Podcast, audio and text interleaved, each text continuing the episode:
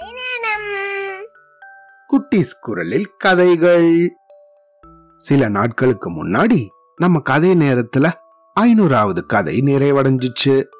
அதையொட்டி நம்ம கதை நேரம் கேட்டுட்டு வர குட்டீஸையெல்லாம் ஒரு கதை சொல்ல சொல்லி அனுப்ப சொல்லி இருந்தேன் அப்படி நிறைய குழந்தைகள் ரொம்ப அருமையாக கதை சொல்லி அதை அனுப்பியிருந்தாங்க.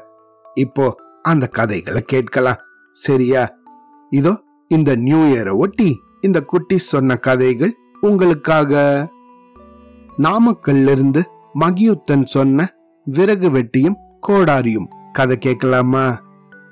ஒரு நாள் விறகு வெட்டி காத்துக்குள்ள விறகு வெத்துறதுக்காக கோதாரி எடுத்துட்டு போனாங்களாம் அப்புறம் அவங்களோட கையில இருந்து தவிரி கோதாரி தண்ணிக்குள்ள விழுந்துச்சான் அப்புறம் உள்ள இருந்து தோன்றி ஒரு தேவரை வந்துச்சா? அப்புறம் தங்க கோதாரியோட இதுதான் உங்களோட கோதையான்னு கேட்டாங்களே இல்லைன்னு சொல்லிட்டாங்க.